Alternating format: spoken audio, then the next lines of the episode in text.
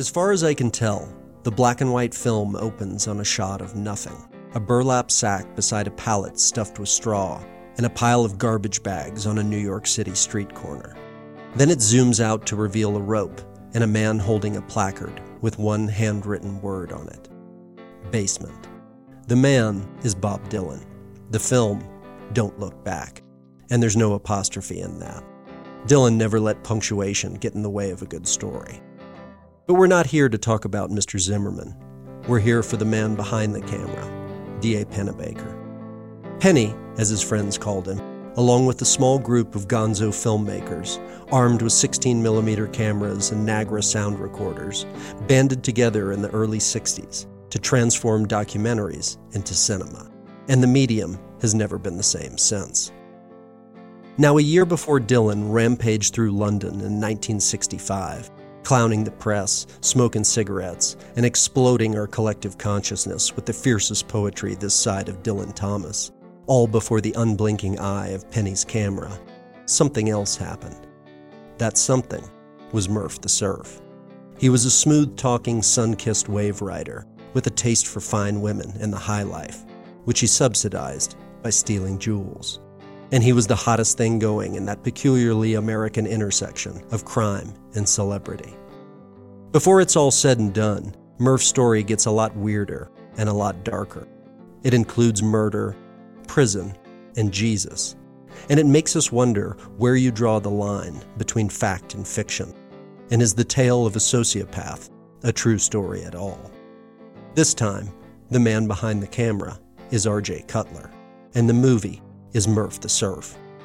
The reason I started where I did is Penny. See, once upon a time, R.J. Cutler was a young man with a dream, and Penny was the man who helped him conjure it into the world. Together, they made the war room, and the rest is history. Our conversation today, like always, is a rambler. It includes D.A. Pennebaker, mentors, paying it forward, and of course, Murf the Surf. Without further ado, I give you a conversation with RJ Cutler. RJ Cutler, welcome to the podcast. How you doing, my man? I'm delighted to be here. Thanks for having me. Well, so glad to have you. Um, before we dive deep in Murf the Surf, which is absolutely fantastic, I want to, um, and I've got a thousand questions that I'll that I'll you know hammer you with, but um, I want to rewind back a little bit because you have a fascinating career and um, one of the things that I think is quite interesting about it is from the beginning, you have partnered with these really, um, you know, fascinating folks along the way. You've you've dealt with these titanic figures, whether it's Pennebaker and Chris Hegedus, you know, all the way through Grazer and Howard now, and then also tackled these titanic figures as subjects, from Belushi to Anna Wintour to you know on down the list of amazing subjects that you've had. Talk a little bit about kind of choice of collaborator and choice of subject and what it's like um, contending with, benefiting from, you know, significant partners and players like that. well, what a what a fascinating question, and thank you so much for asking. I mean, I'm, I'm, on one hand, you're uh, you're asking a question about collaborators and mentors, and and certainly, um, you know, I I learned I learned at a young age the importance of mentors, and and uh, you know whether it was as a, a, a, a kind of child athlete growing up, or even the the folks who who who first encouraged me to direct uh, when I was a teenager. Uh, um, uh, at the local youth center in my hometown, and and and and on to uh, you know the folks in in college. I was an undergraduate at, at, at Harvard, and Robert Brustein, the you know the dean of modern drama, was a was a significant figure in my life, as was uh, uh, Peter Sellars, the you know now renowned uh, uh um, uh, opera and theater director throughout the world. You know, I just was a I was a lucky guy in that I was exposed to these these uh, accomplished figures, not just accomplished but inspirational figures mm-hmm. who who and and um, and so I learned, and you know, my my early uh, career was as a theater director, and and I uh, I was fortunate enough to to to work with James Lapine and Stephen Sondheim. I was the I was Lapine's assistant director on the original Broadway production of Into the Woods. So you know, my entry into these worlds were were through mentorship and through apprenticeship, and and that's how I learned. And this, when I, though I knew in the kind of throughout this kind of early career success I had as a theater director, um, in into my late twenties, uh, uh, I, I I knew in in my mind and heart and soul that I was heading towards making documentaries, which is an unusual kind of right turn for someone who yep. who was trained as a theater director and had spent so many years working as a theater director. I, I, I, but I, but it's what I knew. I knew in my heart that this was where I was going. And when when I had the idea to do the film that became The War Room, uh, it was uh, it, I, I I saw my producing partner Wendy Ettinger and I went to the Museum of Broadcasting and dug up a, a, a, copy of an old film called Crisis, which was made by the Drew Associates and told yep. the story of Bobby Kennedy and and JFK going up against George Wallace, the racist governor of, the, of Alabama, who wouldn't let young men and women of color uh, register at the University of Alabama, even though the Supreme Court had said he had to, and and he said, "Well, then over my dead body, and you can tell the Kennedys I said so." And they had a showdown in the in the in the, the in the doorway. The you know Kennedy. Uh, uh, Wallace called out the National Guard, and Kennedy federalized the National Guard, and they literally turned around and said, "Governor, we have to put you in cuffs and take you off if you don't let these these children uh, uh, register."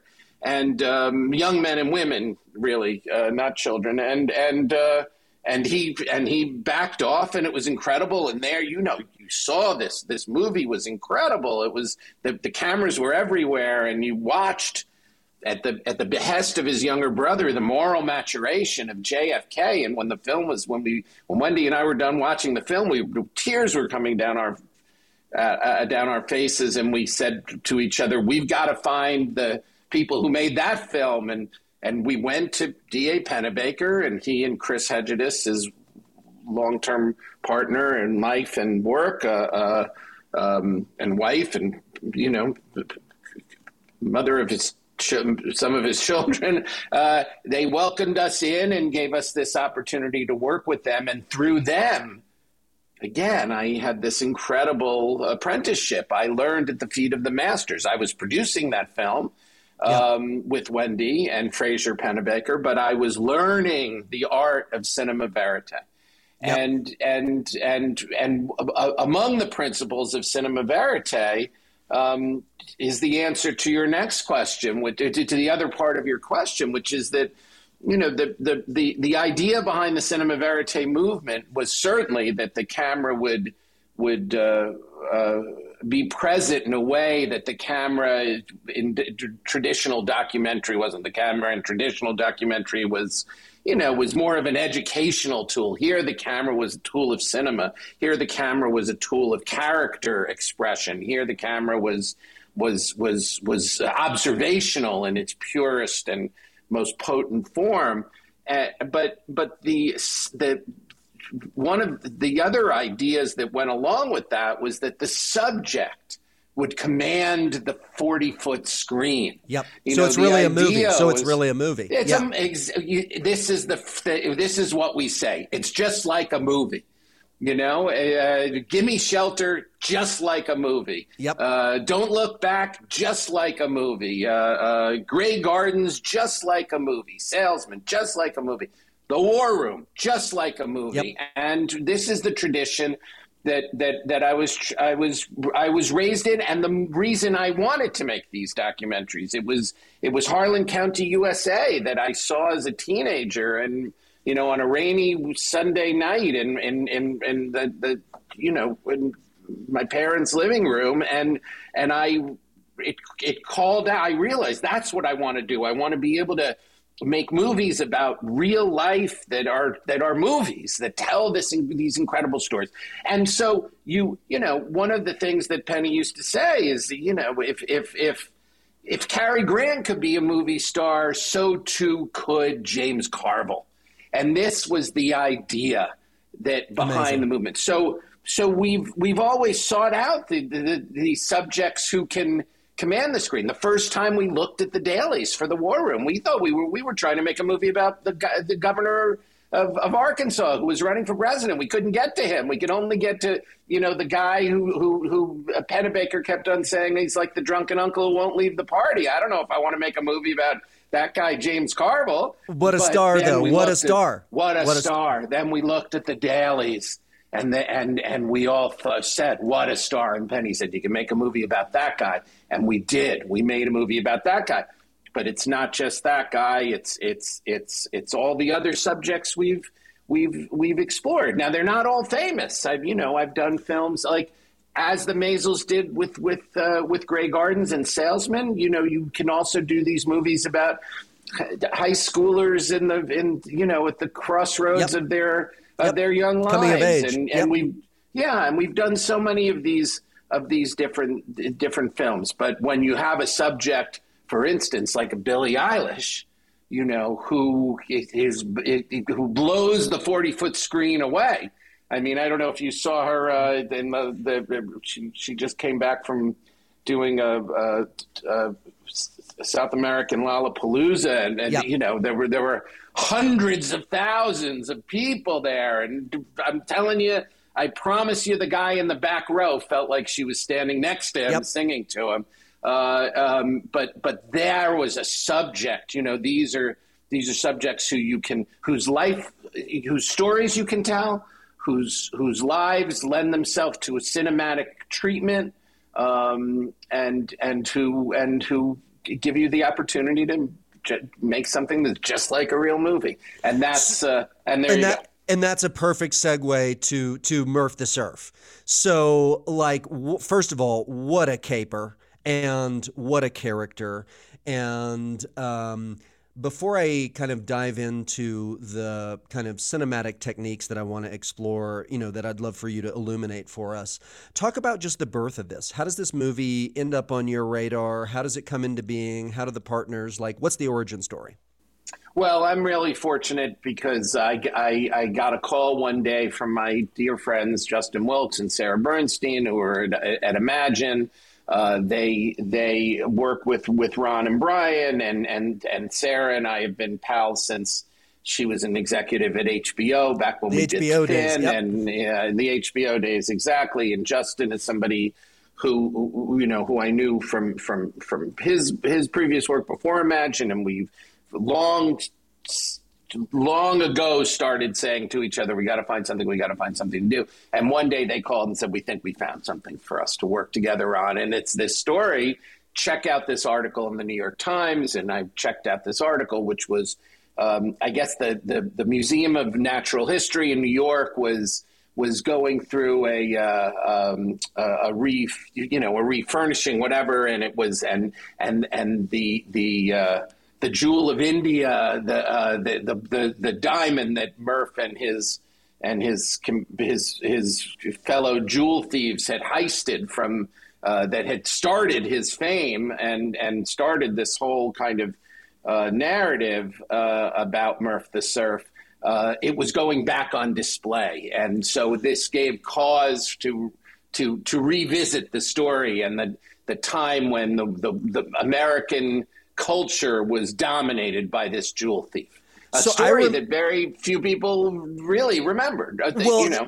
I remember when this article came out, and I remember thinking, like, that's a fucking movie, and like somebody's gonna get it, and it's gonna be amazing. And and one of the things that I was struck by in watching in watching the film and watching the series is, you know, what hangs in the culture cultural memory about Murf the Surf is the it's the jewel heist, it's the Star of India thing. Like that's the dominant kind of narrative. And I guess maybe I'm not sure why. It's because it's sort of sexy and pop and accessible and, you know, makes use of all those genre elements that we kind of all love. But what I think is so fascinating about the movie, one of the many things that's so fascinating about the movie that you've made is this is a very complex character and a very it's one of those fascinating sort of unreliable narrators that makes you as an audience member constantly retriangulate your relationship to him. Um, so so talk about kind of the mapping of that because i know you know i remember vividly like when i was making the 7-5 you know shooting the raw interview with michael dowd if you leave him alone and you don't edit it he you know he comes off as absolutely horrible. And then there's this kind of careful crafting of both sort of protection of character when you're going to reveal things when you're going to sort of twist the knife like there's a there's this very careful architecture in the portraiture. Talk about that and your approach to it. Well i i guess you, i mean you're you're you're identifying the core of i think why this story works and why murf's life story lends itself to a kind of a four hour treatment as we've done it, which because there's his his life plays out like the like the onion that you're peeling. You know, first there's the there's the the the this jewel heist. First, there's the fact that he's a you know a surfing champion and a and an, and an athlete that who's and we have this incredible footage, and you see how he he went down to Miami and became a cabana boy, but he was you know, he was leaping off of, of, of diving boards 30 feet in the air and performing acrobatics because he was this, and he was also one of the very first uh, Florida based surf champions. So, you know, there was no surfing in Florida before Murf got there. And he basically brought it from California to, to Florida and became this champion. And then he got caught up, you know, in, in the movies kind of inspired him to to get caught up in a, a, life of crime because it was it was kind of victimless crime. It was you could you could if you could, you could scale a building, yeah, exactly. You could root for it at a time when you know in a culture where we root for guy for you know figures like that. I mean, Cary Grant was in To Catch a Thief around the same time, and, well, and go, like it, Murf, he was, you know, it, it goes all the way back, right? I mean, from like the romance of Billy the Kid through Tony Soprano, like it that is a, a mainstay of American culture. We love to root for the bad guy, and he and we, Murf yeah. is is such an amazing character because, and I think what you're getting at here, and I want you to go even further on it is there's all these amazing card turns that you do with the character. Like you're pulling us in early on with the kind of romance of this, you know, beautiful, dashing young surfer who's kind of carving the waves and, and staking his claim. And then you begin to kind of make these progressive reveals. And they continue, you know, relentlessly throughout the series, which which makes you renegotiate your relationship with this character who you who you've hooked hooked us with early on. How do you craft yes. that? Like, what's the what's the what's by the design? By uh, I craft it by knowing that's exactly what I want to do. I mean, I can show you the treatment that I wrote for this before we sold it to uh, the folks at MGM Plus, and and and th- this is exactly as I presented it, it, it conceptually. I as as Murf's as Murf's innocent crimes become grisly crimes he he reflects uh, um, uh, American culture and society more fully. And as and as as those grisly crimes become crimes of faith and crimes that involve God, he gets more and more into the core of the American psyche.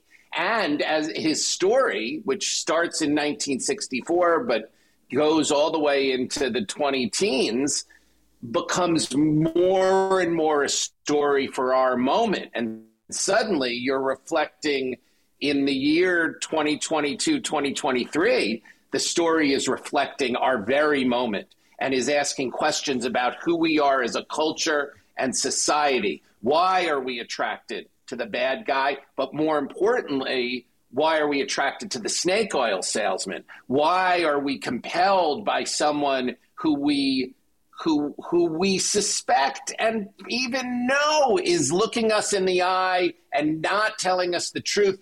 Why why do so many people say about the last president of the United States, I know he's lying, I don't care. I love it. Why is is his base defined that way. This is something fundamental about the American psyche. And I wanted you as a viewer to be implicated in the in the experience. So you, like I, we all, like the writer of that New York Times article, are enamored by Murf the Surf and his his handsome daring do and he scaled the building and he stole the diamond and the and the cops were bumbling and they couldn't catch him and the insurance paid for it and they still don't know where it is you know all of that while while Bob Dylan sang songs about the guy he we all kind of fell for him. The culture fell for him but they were falling for a a, a, a man who would be a brutal murderer and a man who who's very the fundamental nature of who he was.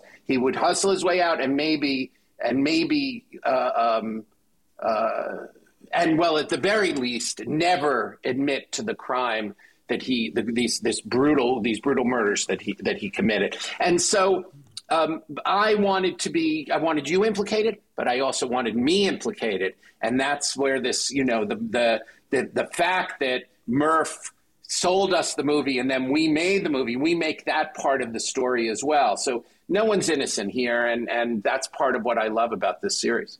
Okay, so you're making several super fascinating points, which I want to kind of parse individually.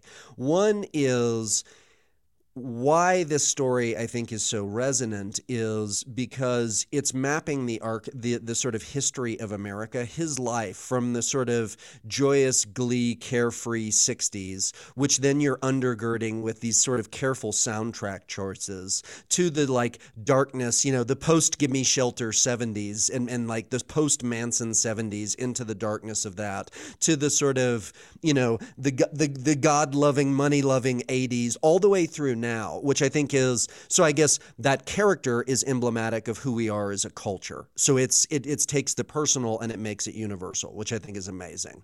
And then I think the other thing that you're saying, which is really interesting, is I read this article recently um, by a woman named Megan Garber, and I think it was The Atlantic, uh, who says, uh, and the title of the article was We're Already Living in the Metaverse, in the sense that, okay, all of us are in some way, okay, let's just wait for the doc series to come out. Let's wait for the narrative series to come out. Let's participate in it. And both as filmmakers and as audiences, in this weird way, everything is kind of this collage of entertainment. And you are acknowledging the meta nature and kind of collusion you know of yourself and, and all of us as filmmakers in, in this which i think is really fascinating talk about that choice and the decision to well, turn it all the way around yeah, well, you you know, it, it, it, ties to the again. We have the perfect subject to do that with because Murph is truly the first true crime television celebrity in American culture. He knows that the camera loves him. He knows how to manipulate the press. He's pre Beatles. He's post Kennedy, pre Beatles. Wow. In that void comes Murf the Surf, and he fills it. And like I say, Bob Dylan writes writes about him in the liner notes to his album, and and and and the culture embraces him, and he is he everybody people would gather around their TV sets to hear the news of did they catch him? Did they catch him? Did they you know did he get away again? This was this was uh, this was Murf you you fast forward from you know 50 years to the time we live in now, the post iPhone 3 era, which is the era in which everybody has a movie camera in their pocket.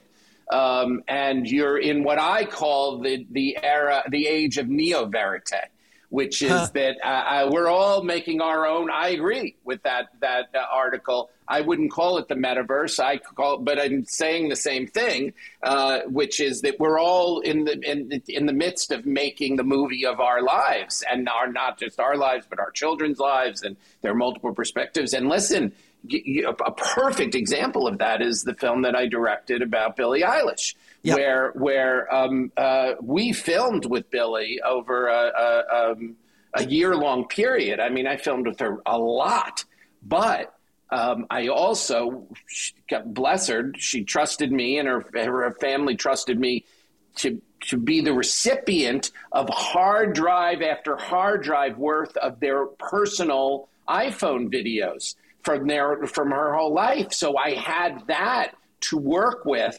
and and a lot of that movie is seen through a mother's eye and seen right. through the eye of Billie herself because we live in an age where those that film that footage exists. We all have it. We all have it on our and as you know, uh, as as the hard drive size grows l- larger and larger, what you know, what you it can becomes keep infinite. in your phone, yeah, and as it becomes infinite, exactly. And here we are. Well, so one of the th- one of the uh, uh, uh kind of really striking things about about Murf is the archival particularly for a story that is this that begins this you know long ago the the archival in this is absolutely astonishing the the sort of astonishing like the range astonishing depth. and and you're oh. you're so it's so crazy. To, you, like how much of that came kind of ready made? How much do you have just a genius archival producing team? Like like I have that? I have I, I have a genius archival producing team. Ryan Gallagher and Sarah Strunin did the archive on this, and it's sick. And and and you know Ryan's the guy. I don't know if you saw um, if you saw the Defiant ones. Oh yeah, of course. Uh, that series. So so Ryan's the guy who found in some garage in you know South Central LA in a box that had been acquired in an auction that nobody even knew existed the footage of Dre and Eminem the night they met. Yes, you know okay. when, when, I'm, I'm when gonna need Eminem, I'm gonna need Ryan's number. I'm gonna need Ryan's yeah, number when we're done. I knew I knew you were gonna say that. So I knew sorry. you were hoarding so it. Sorry. I knew he's you very, were hoarding it. He's very busy. Yeah, yeah. and and he and Sarah. I mean, it's incredible what they found. I'll, I'll tell you, Ryan is now. We're working very closely together on. Um, uh, the Elton John film, there's actually more archive of, of Murf the Surf than Elton John. Wow, you know, is that right? It, it, because it's it's it's probably less amount of footage, but the the stuff you see, the places you are, you see it in the series. The fact that you're it's the know, pivotal moment with him when he's yeah. it's crazy, it's crazy, and we're there for everything, and somehow it escaped the you know obliteration. I don't know how it all. It's a miracle. Somehow, it's a miracle. It's yeah. a miracle. It's a miracle, and thank goodness we have it. And Murf collected a fair amount of it. His his business partner Dominic, who's featured in the series, collected a, a certain amount of it, and they you know. But but it's really the the brilliant work of, uh, um, uh, of Ryan and Sarah, and then uh, Greg Finton and Don Bernier, who edited it, are you know two masters, absolute masters. Yep. And, uh, uh, you know, Greg and I have been working together since American Heights, twenty years. The, these Don's are equally great, and they, and this is craft. This yep. is a series that is as much about the, the craft of of um, documentary storytelling as as anything we've done. You're you're acknowledging something really important and and sort of beautiful here, which is that you know, there is, I think, this kind of on the one hand, the like grand myth of the auteur, and, and maybe to some extent that's true, but it's also behind every particular director or artist is this like incredible team of people and this very tight network of collaborators that enable you to kind of be the maestro. And and I think like I appreciate you taking the time to call out all those people and the sort of long term deep collaborations because that is at the essence of documentary filmmaking. You can't do it alone. Well, yes, and it's it's documentary filmmaking, but I dare say it's all uh, um, it's it's all uh, art. It's all collaborative it's all art. Yeah, and that's this right. is you know this is one of the things I told you. I'm trained as a theater director. You know what they that they the first thing they teach you when they when you when they're teaching you how to direct uh, in the theater is that you know if you if if the theater is a boat out at sea and and the boat's taking on water and somebody's got to go overboard the first person overboard is the director. Because because everybody else actually has a job. And Yeah, uh, yeah. you know and and you learn that. You learn that and you recognize it. And you're you know if you're blessed as I am you have these mighty collaborators. Uh, Trevor Smith, my producing partner, who I've been working with forever, produced this series. Uh, you know, you you you you're you You are you your get team. to do great things, and you Yeah. and also you're directing. Yes, the director is responsible for vision. Yes, the director is responsible for the, a unified vision that all of the collaborating artists embrace and understand. But what you're, but that's also what you're directing. You're kind of, you know, the more I do it, the more I realize when it's going well is when not when I'm saying cut this, cut that, change this, let's raise the volume, whatever. We do those things certainly. But what we really do is direct our collaborators' mind and, and emotional experience heart, and emotional connection to the material and heart. And that's what directing is. You're directing uh, you're directing a group in a in a collaborative artistic endeavor, and everybody needs to be making the same thing and if they are and then you get a little bit of luck as you you know you always have to. Yep. Um, for us it was this archival you know this incredible archive or you know it, it, then then things work out. Okay, so let's talk about the sort of range of cinematic techniques that you employ in this because I think there's this thing where it's in some ways as the movie begins, it's sort of deceptively simple. It feels like, okay, these are off camera interviews, audio only interviews, you know, by and large that are happening. It's archival. Yep. But then you begin to sort of fold in these elements one after another. There's sure. the animation that appears in episode yep. one and then has this like astonishing, beautiful payoff in episode three, you know, in, in, in that, in, in the, in the, you know, from, from inside the jail cell, you know, prison cell to the surfing the wave to returning, which is just so elegant elegant and amazing. And then there's the kind of elements, what I'm imagining, like the court renderings that appear in episode three. Were those commissioned yeah. or were those actual renderings or did you have those done? And then there's the original photography and some of the, like, talk about the range of tools in your toolkit because it's really yes, fascinating. And, and also the graphics, the, the, the graphics the, graphic treatments, which are Gary, another person I've been collaborating with now for for over a decade. Garrett Smith did the, the graphics here. You know, the animation, I I started working in animation. I did a, a, a, project with Bill Plympton years and years ago, the great animator and Oscar yep. winner Bill Plympton, and then and and and uh, uh, uh, similarly with Robert Valley and the Belushi film uh, animation can if, if, if it can take you somewhere and i don't just mean into a room that you're not otherwise in but into an experience that you something in the in the case of murf it, the presence of god is what is explored in each of the animated beats. That is where and we i knew so the the riddle was and and these movies are a series of riddles. Yep. The riddle here was how do we how do we tell the story? We've got all this amazing footage, but none of it is is Murf's connection to uh, to God. And if he and so so the first time you see God in this is when he's surfing. Yep. Which yep. makes sense, of, of course, course, needless of to course. say. And yep. then the next time is when is when they're he's he's in the the, the jewel, an early jewel heist and they're shooting at him and he's underwater ducking the bullets he yeah. somehow he somehow escapes this you know some higher power guides him from the middle of the ocean to the shore and and and he gets away with it and enters a life of crime um, and you know we see the hand of God in this, and you're describing this big payoff when he actually is born again, and that's that's a, a almost a hallucinatory yep, um, yep. experience that he has. So so that's why we went to animation, and it worked beautifully. the The courtroom, we knew that we had we had all the transcripts. Um, but what we what we didn't have presence. Well, courtroom illustrations are a are a trope you can work with. And Gareth then animated the courtroom illustrations. So, so, oh, so could, interesting. So it was the actual courtroom illustrations that the no, then, no, we commissioned. Nope, we commissioned. You commissioned, them, commissioned those. Okay, I wondered oh, yeah. because we, I, I did the double take at first where I was like, these are too beautiful and too rich in detail, and then you separate the focal planes, you know, as you're pulling from one to another or pushing into the, you know, you see the courtroom sketch artist in there. I thought that was just so beautifully, elegantly done.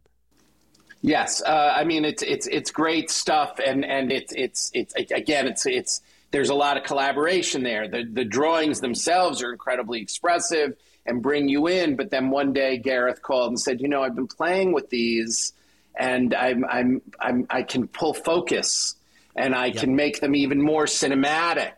And tell me what you think and he sent them to me, and I was like, you know, bingo, that's we, we got it. Going in the movie, yes.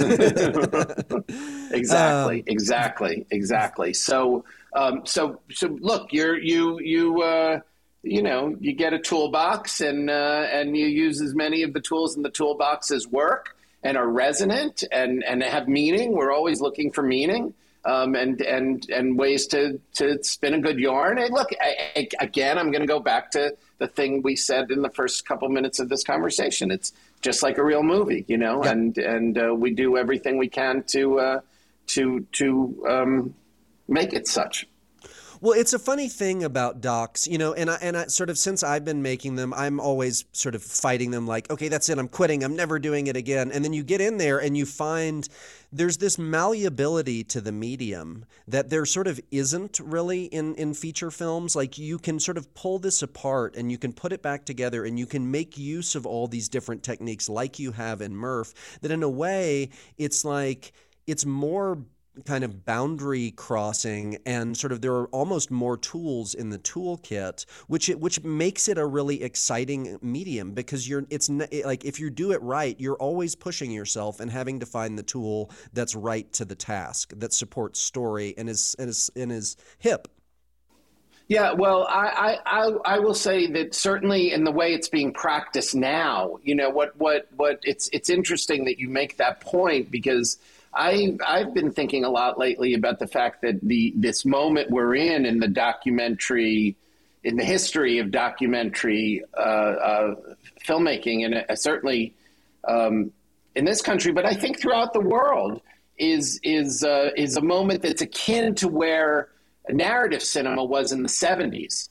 I, I, you know, Beautiful filmmakers are, are really pushing the the. I, I saw a film uh, the David Johansen film last night, One Night Only, a personality crisis, One Night Only, that that uh, uh, David Tedeschi and, and Martin yep. Scorsese uh, directed, and and that's a that's a you know it, that firmly roots itself in the um, in the uh, uh, downtown art scene of New York City in the 19 early 1970s, which is where the dolls, the New York dolls, were born, and where Johansen grew up, and you know, and so so it's right to be rooted in that. But then the whole thing is kind of like a 19 an art piece from 1973, yep. and it's and and and it's it's resonant, but it's pure. You know, it's pure artistic expression. And if you look at you know, all of my colleagues are doing amazing stuff. And you, you know, if you if you look at what Sara Dosa did this year uh, uh, with with Fire of Love, or if you look at what Brett Morgen did with the Bowie film, you know, and I'm leaving out 30 other examples. You, we're in a time where where filmmakers, documentary filmmakers, are are, are really redefining the form with each film, and and and often the the the boundaries are being pushed, and that's what you know, we all talk about the 1970s or the era of Easy Rider and and and Mean yep. Streets as as being as being about. And and um, and I think it's it's exciting. And you know the business is a piece of shit right now and everything the whole entertainment industry is kind of falling Taking apart and it's yep. going to have to be recon, reconstructed. But the art that's being practiced in the documentary space is is thrilling. It's really thrilling and inspiring. I'm always telling my my buddies that they're they you know my colleagues and and and and and peers that that it's an endless well of inspiration to to be um, to be seeing the work that's being produced now. It's it's fascinating. I'm happen to be reading um, Tarantino's cinema speculation book right now. You know, mm-hmm. which is uh, just such a joy to read because mm. that's exactly what he's doing. Is he's going back and revisiting all those '70s films that were sort of and it's you know very personal to sort of the seminal works for him that informed his aesthetics but it also becomes this you know vivisection of the era where you see exactly what you're saying about docs now which is you have these moments of creative flourishing where you know the the the, the sort of you know the the chains get shaken off and and something really exciting is happening. And I do think you're right that this is a moment where it is the medium is being revolutionized and it's so exciting exciting to see you as somebody that has sort of lived through and helped the evolution of all these eras still kind of relentlessly pushing the boundaries you know creatively in terms of technique and approach. Because in a, in a way you know Murf the Surf is, is like exactly antithetical in certain ways to the war room where you began right? Like you've got every tool in the rainbow as compared to the you know the sort of austere sort of cinema verite uh, you know Pen, you know, the the the, the Pennebaker lineage to like what you're doing now with it, and um, it's really cool. So I want to. Um, I, I, do. Let me. I thank you for saying that. I want to. I want to say, you know, the, our conversations make me think. You know, this is why I think it's such bullshit. This media, the the, the New York Magazine, you know, hysteria about. Uh, are uh, filmmakers are making movies about prominent people. Uh, Al Maysles made movies about prominent yeah. people. Yeah, welcome to the fucking world. Martin Scorsese yeah. made, but the the, uh, the Last Waltz is, is a effing movie about prominent people. That's not the point. The point is the film.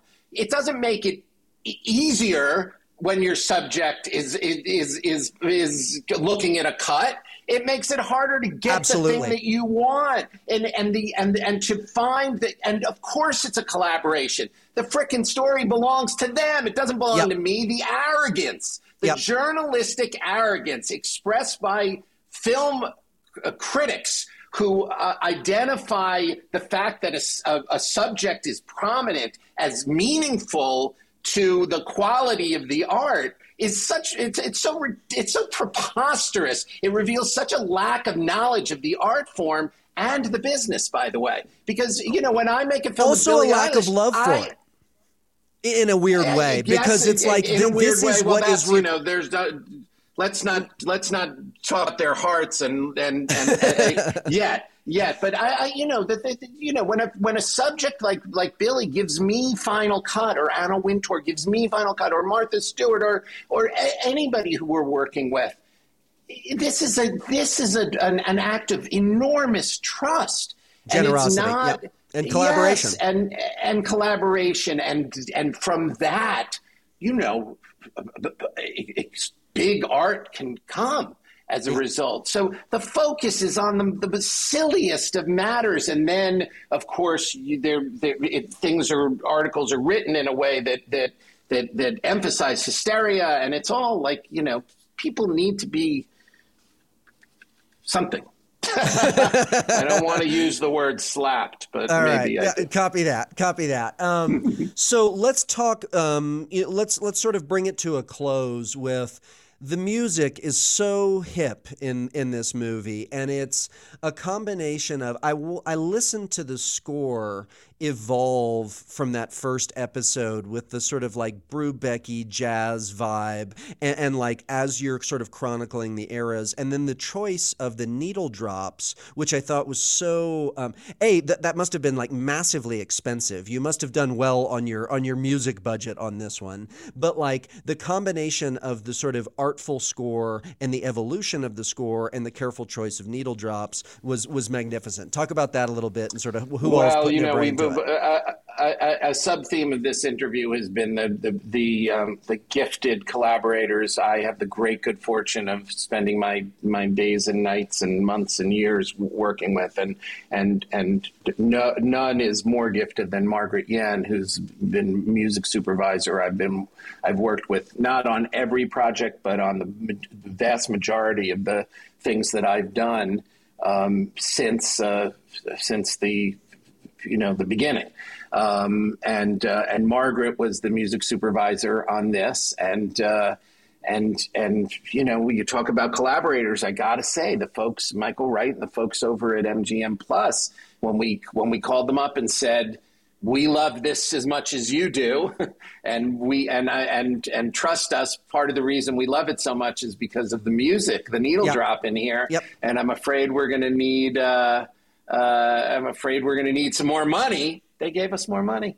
Yep. You know, they gave us more money, they, and bless they, them uh, for it because the, because it's so defining of the era and the experience that like there is a thing that I mean it's you know you look at any Scorsese film or or what uh, you know whatever and it's there's something about the cultural memory embedded in those songs that brings you right to it and and it yes, was absolutely beautifully beautifully done. Okay, my last question for you is you know, the film asks in an interesting fashion. Um, is you know to what degree is Murf a hustler, a liar? Is he, a, in fact, you know, born again, repentant? Like, you know, what is the sort of where is the center of this guy?